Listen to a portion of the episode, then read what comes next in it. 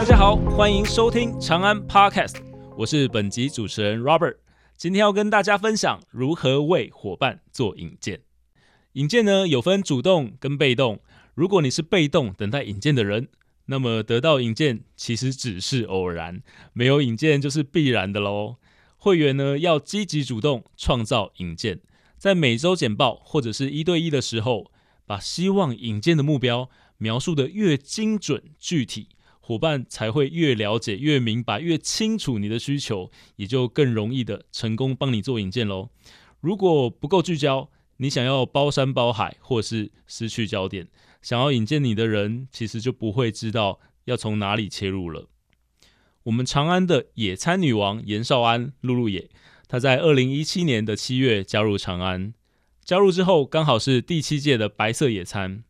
少安和我们的会员一起参加之后。就许愿，希望可以拿到法国白色野餐的代理权，跟法国承办的单位信件来往了几次，一直都没有得到很好的回应。但是我们当时啊，开英文补教的会员 Sophia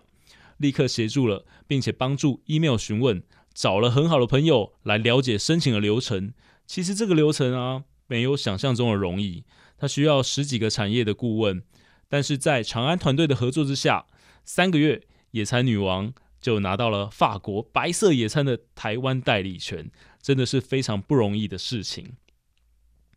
我们的保健食品业会员玉祥，他有一个客户是有二十多年纳米技术的研发团队，成立了一个新创公司。新创公司的核心技术是纳米的肥料，也希望有系统的让更多的农民做使用，产出更多的农作物，需要向农民收购大量。玉祥就帮会员在会牧师做了引荐，